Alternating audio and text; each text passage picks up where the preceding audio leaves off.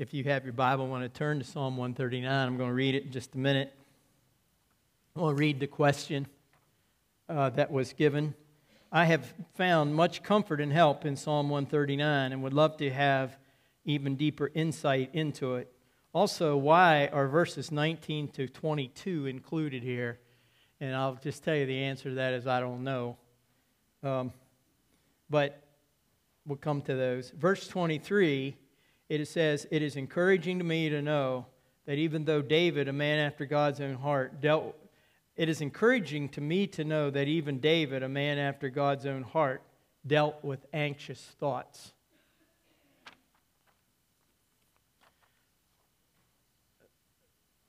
Before I read it,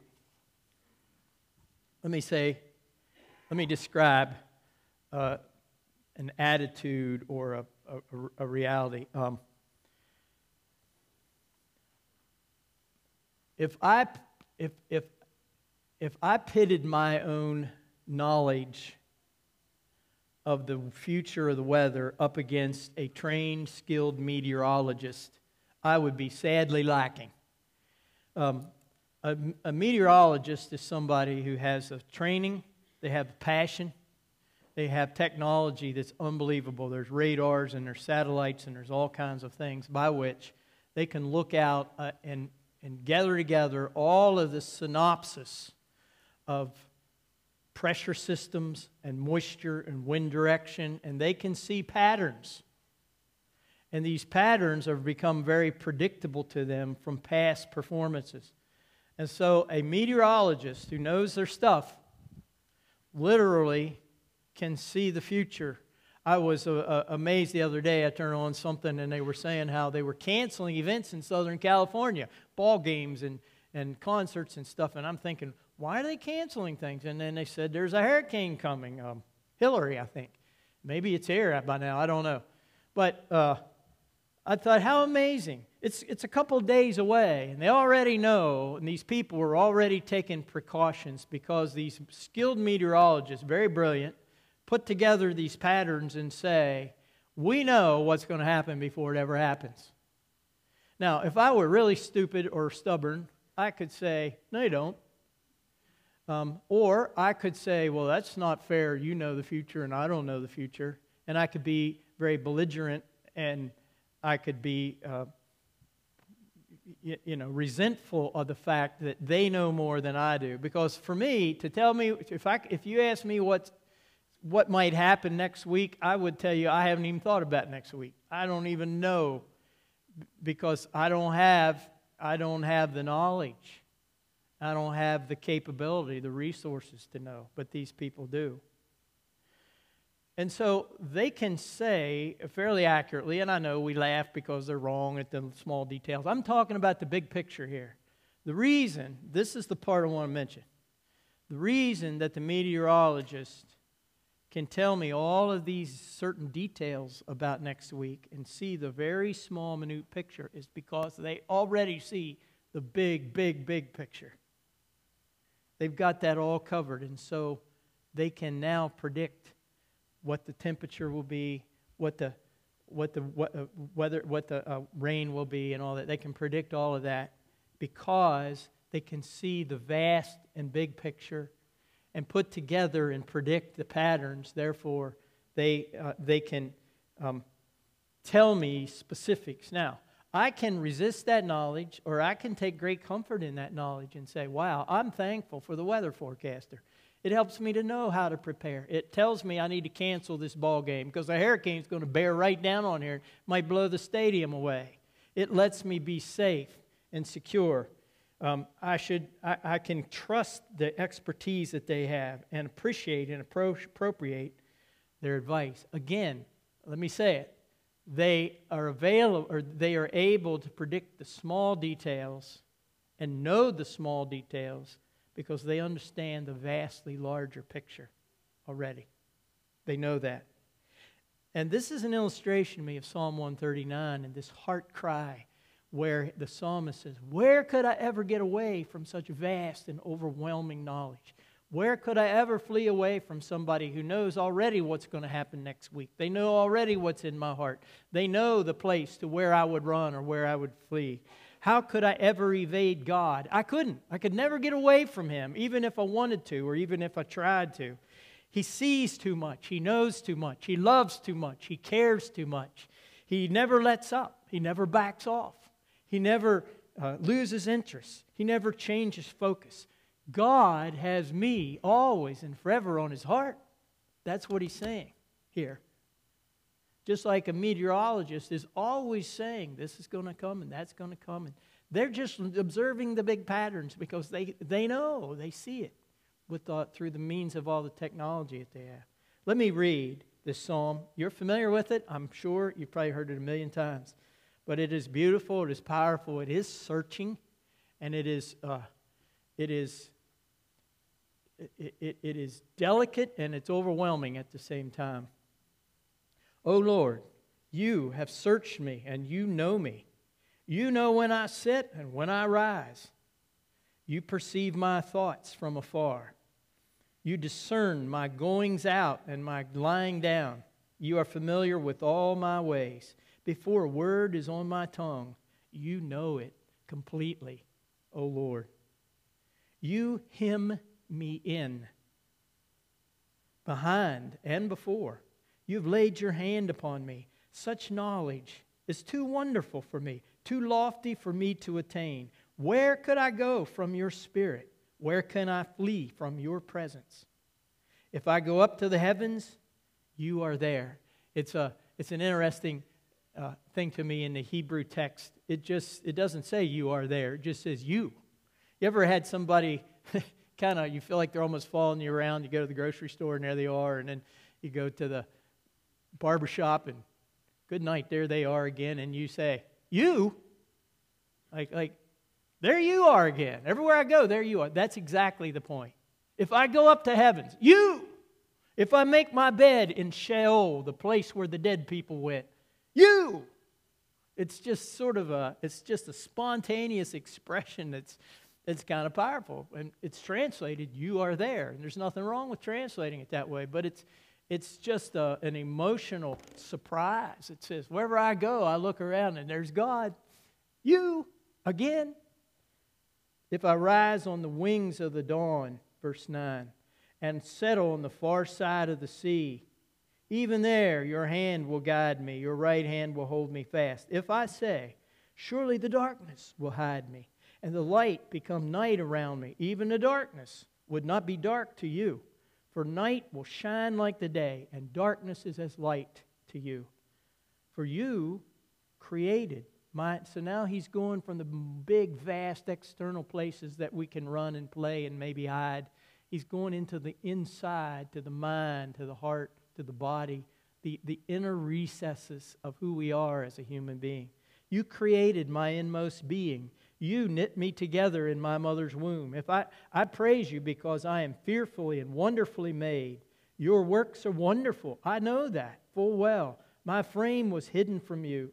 I'm sorry, my frame was not hidden from you when I was made in the secret place, when I was woven together in the depths of the earth. Your eyes saw my unformed body. All the days ordained for me were written in your book before one of them came to be.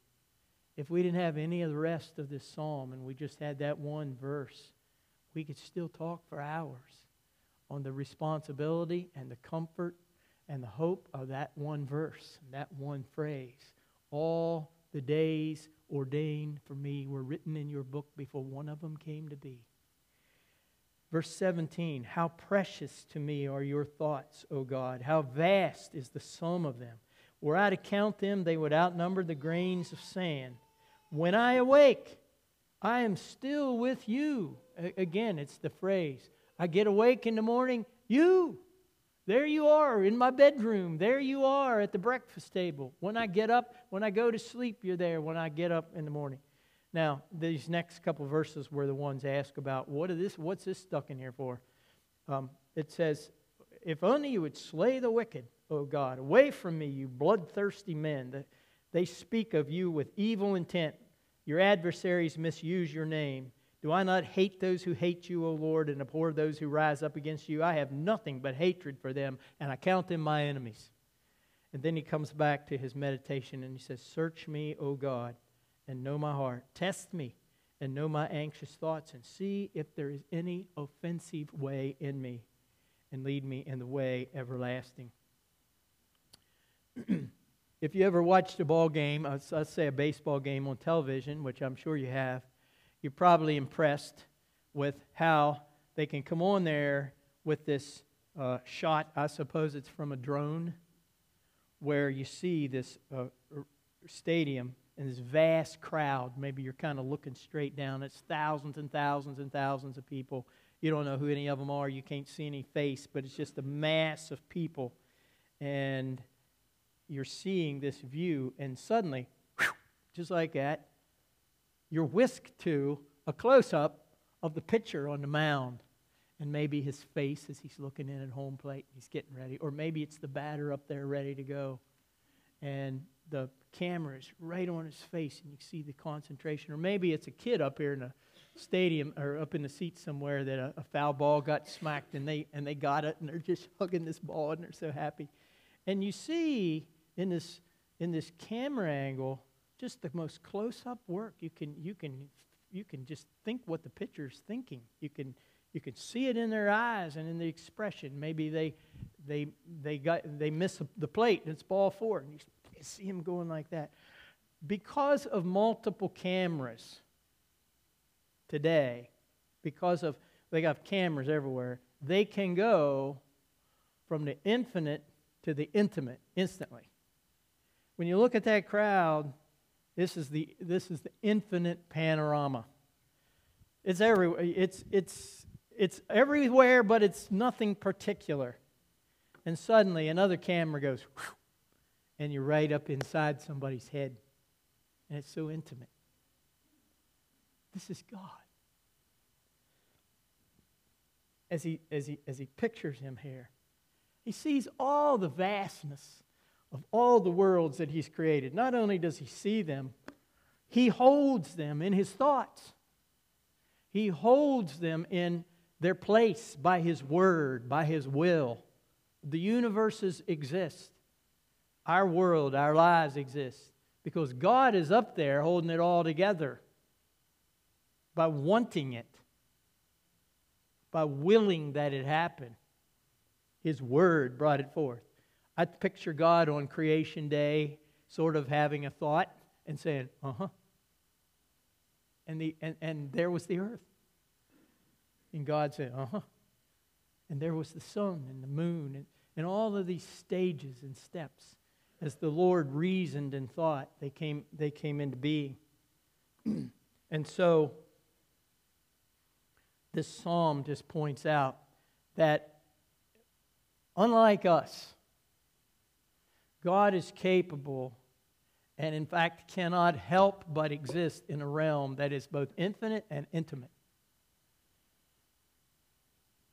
All of the far reaches are held in him, and all of the thoughts of the most degraded person he's aware of. Always. 24 7, as they say, 365, as they say, without break, without interruption, without distraction. And so this psalmist says, Wow, how could I ever escape? How could I ever, how could I ever ignore such a creator who does not ignore me. It's beyond amazing to me that God is both infinite and intimate. And yet, this is the picture and the understanding that we are given of, of God in His Word. Not everybody understands God like that. Some folks think God has His, his limits and they can even outsmart Him.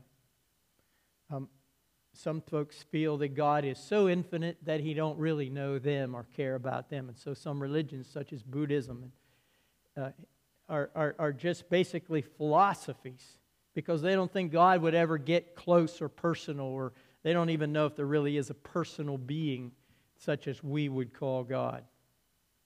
So, this first part, it seems to me, is pointing out that God's interest in you and me is simply overwhelming.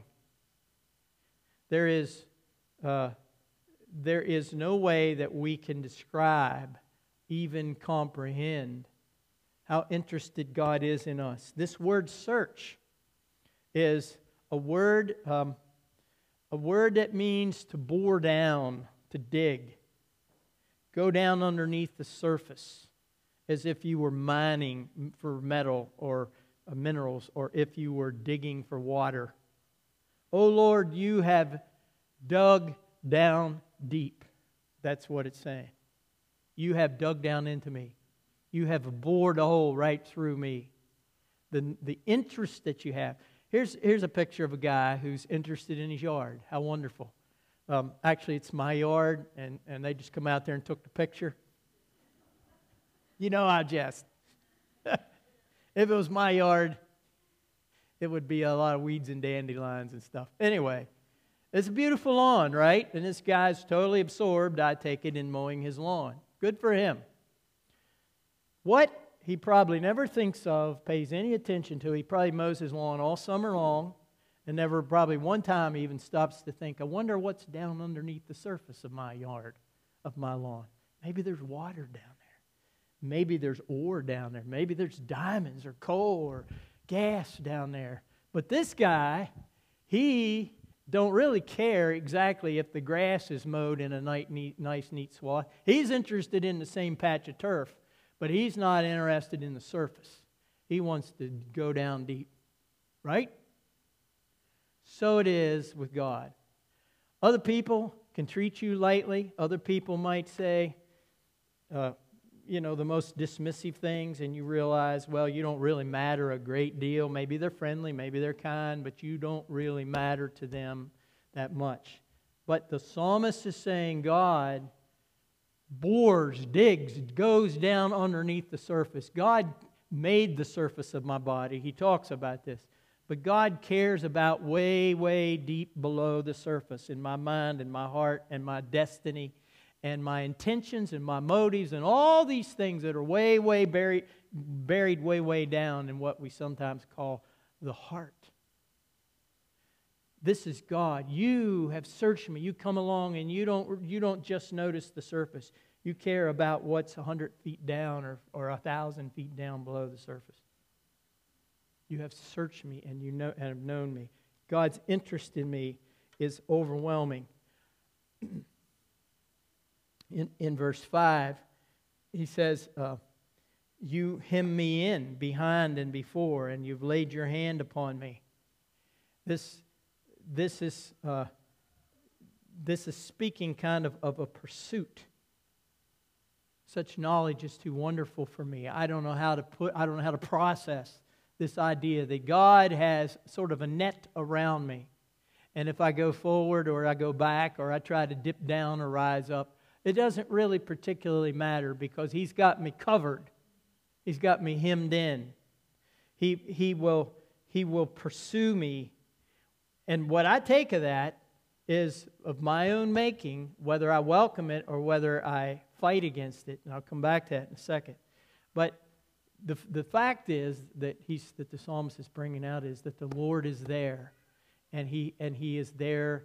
Um, he is there, as he says, in front of me and behind me. So there's, there's no thought of ever really, um, there's no thought of ever somehow slipping away from the knowledge and the interest and the direction of God and the usefulness that God has for our lives. God is concerned about us. God is, is, uh, is never, never stops, never lets up in his, in his concern for us. Where could I go? Where could I flee? No matter where I, where I go, you are there. I want to read a, a paragraph. This is from a sermon from Charles Spurgeon many, many years ago, uh, pastor over in England. And uh, and he's talking about this overwhelming knowledge and concern and, um, and the net that God has spread around his universe and his people. Thing, uh, and, and his knowledge that has no end. No inattention prevents him from observing. He has surveys the past and the present and the future. No defect of memory or of judgment obscures his comprehension. In his remembrance are stored not only the transactions of this world, but all worlds in the universe, not only of a period of time, but of eternity. Not just a thousand years have passed that have passed since the earth was created, but time without end is also before him. Eternity past and eternity to come are at the same moment in his eye. And with that eternal eye, he surveys infinity. How amazing, how inconceivable. There's a mystery to this that we do not learn to solve after years of meditation as God is a spirit without dimensions or parts or susceptibility of division, He is equally, that is, fully present in all places. At any given moment, He is not present partly here or partly at the utmost skirt of the farthest system that revolves around the dimmest telescopic star, as if there were a partition uh, scattered through the universe. He is present with the totality of his glorious properties at every point of space. The results undeniably come from the simple fact that God is spirit. All that God is is in all that God is in one place, he is in all places. And all there is of God in every place. I'm sorry, all there is of God is in every place. Indeed, his presence has no dependence on space or matter. I want you to get this. His presence, the presence of God everywhere, is not dependent on the word everywhere. Space or matter do not count. His essential presence were the same if all universal matter were blotted out. Only by a figure can God, said to dwell, can God be said to dwell in the universe. For the universe is comprehended by him and all the boundless glory of God is essentially present at every spot in his creation, however various may be the manifestations of this glory at other or at different times and places. So here we have a case, Spurgeon says, that ought to instruct and sober those who, in their shallow philosophy, demand a religion without mystery. That would be a religion without God.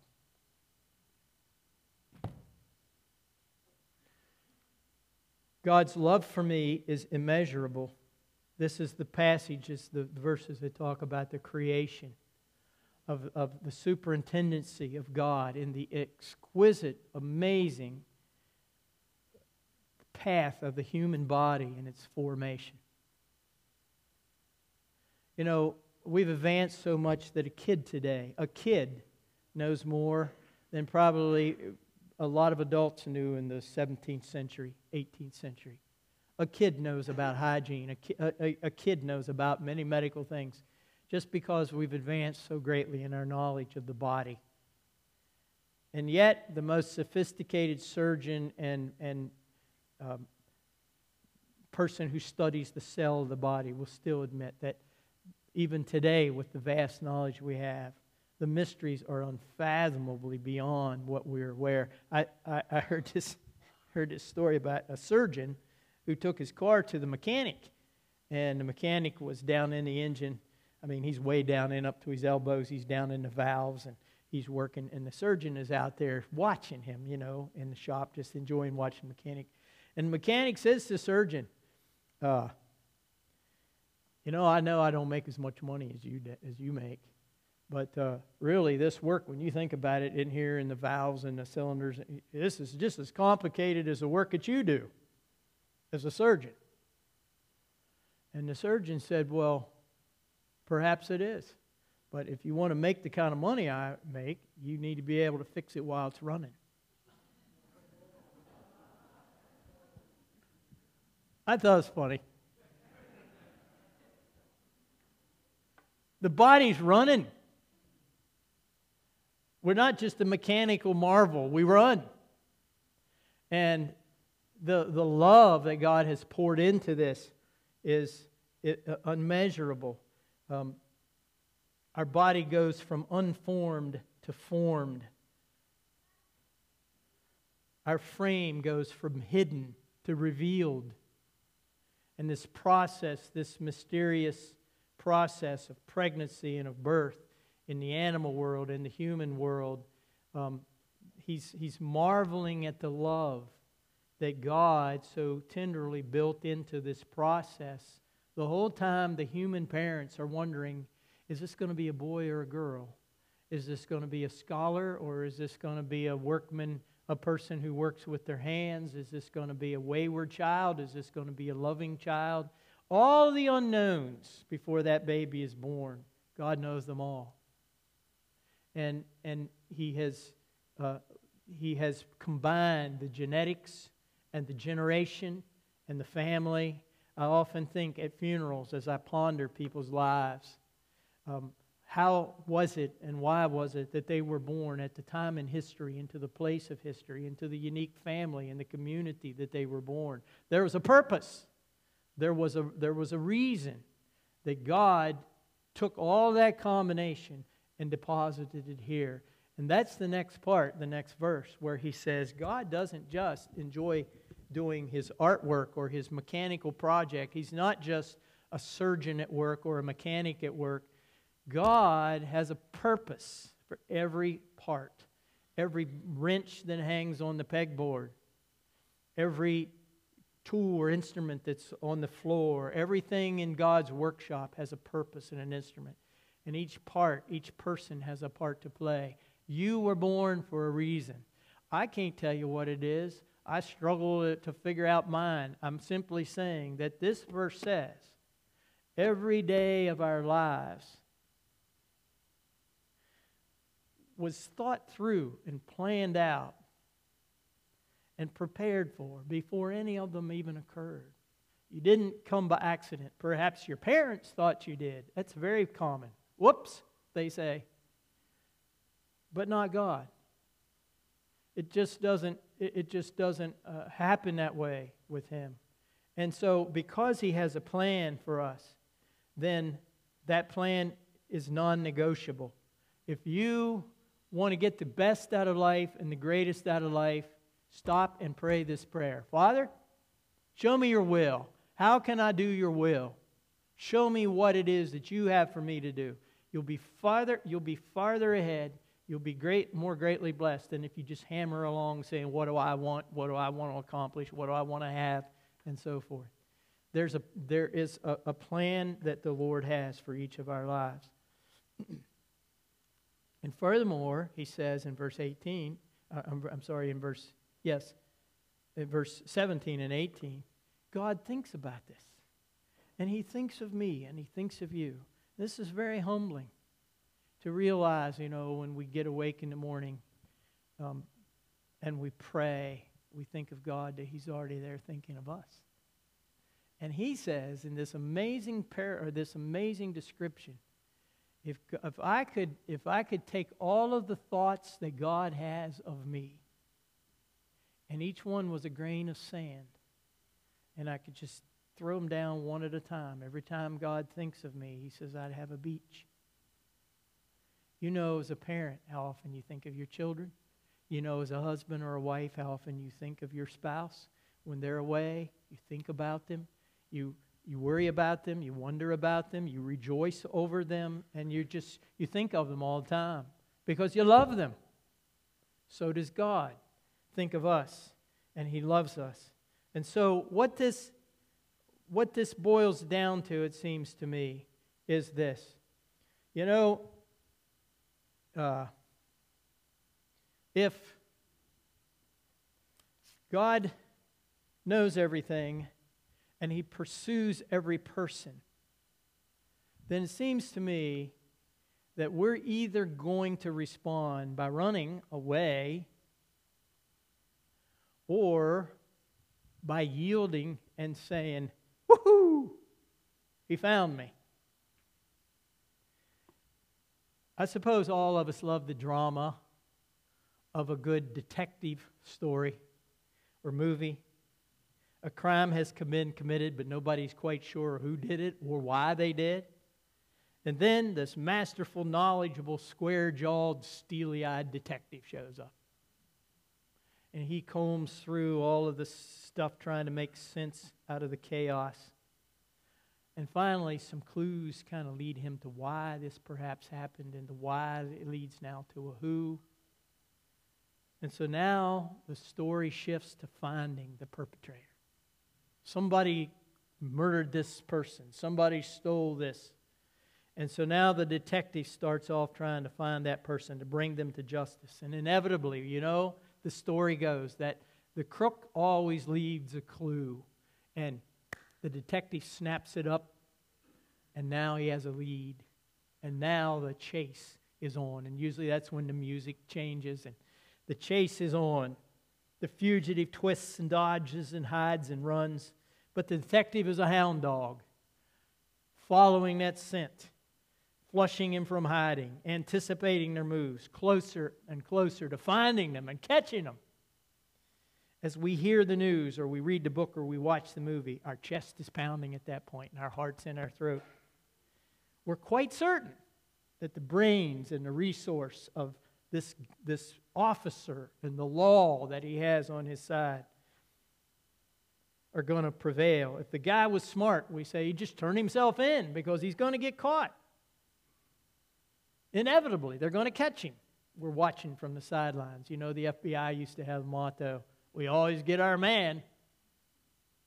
And we feel that. We believe that was we're watching this thing unfold or we're reading about it. And then sometimes there's this high speed chase where they actually think they can get away from the cops or the, uh, that are pursuing them. And we just kind of smirk and we say, well, even if you got away from this officer, he's already ready to open ahead. And there's a spike strip waiting for you up the next intersection. You're just not too bright to think you're ever going to get away. These guys are just going to keep following you and surrounding you and suffocating you until they have you because there's too many resources on their side and they will discover you and they will apprehend you. Reagan, uh, President Reagan used to say, You can run, but you can't hide, was his way of, of communicating this.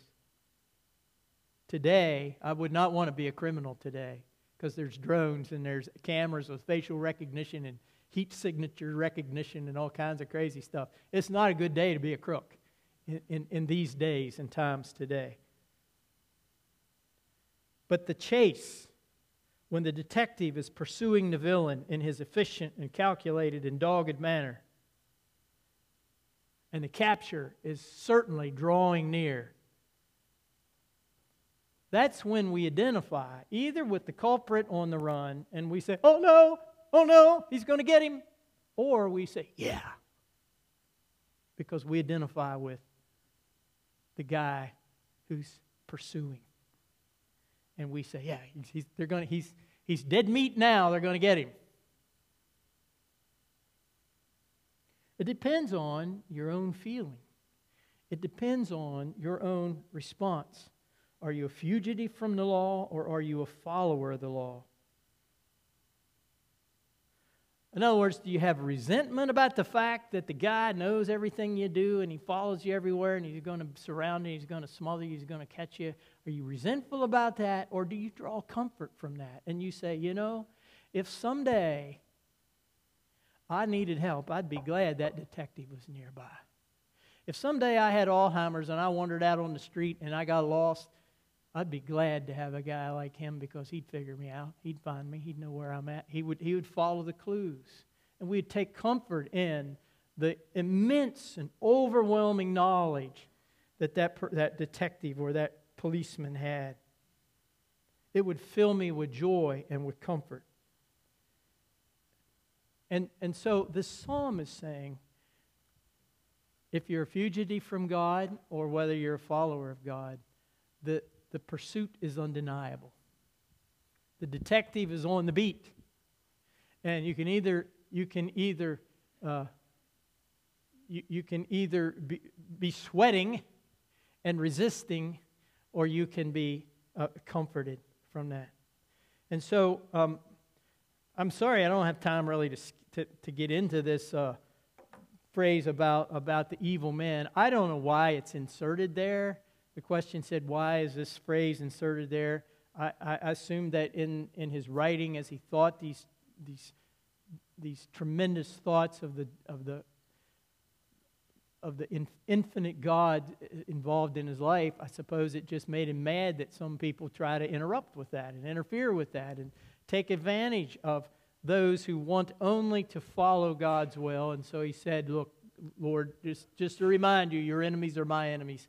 I can't stand the way they try to mess up your plan because he was realizing what a great plan God has. But um, the, the closing part of this psalm just, just talks about how it is that God is hemming me in, He surrounds me. And, and how it is that um, there is no place or no method by which I could somehow evade God. He said, You know, if I could turn myself into a light beam, a photon, and speed out of here at the speed of light, I wouldn't get anywhere. God would, ha- God would catch me. God would be in front of me. He'd be over there sticking his hand out my bumper and slowing me down.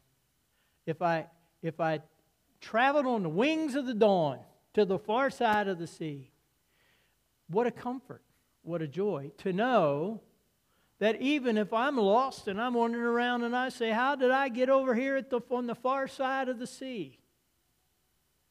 And I perhaps don't have a clue why or how I got there or what confusion has taken over my life. Guess what? God has been there and He knows. He's there. What a great comfort. And so he, he closes by saying, in lieu of this, in light of that, I just come to you humbly and say, Lord, I belong to you. My destiny is to return into a greater awareness of your presence. So search me now, draw me close, keep me, hold on to me, hold fast to me. Lead me in a way to Olam, Olam, a way that is everlasting. Lead me in a way that, that never ends, that always, forever, and eternally has you as my friend, my benefactor, my searcher, my deliverer, my companion. So it's a, a, it's a reminder to us that this life is just part of the picture. Can we pray for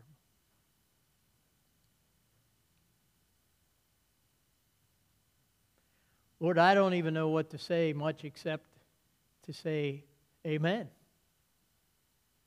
Amen. Let it be that you have searched us and known us. So therefore, we say, continue. Search me and know me with great joy because we don't want to be fugitives. We want to be followers. Through Jesus, we pray.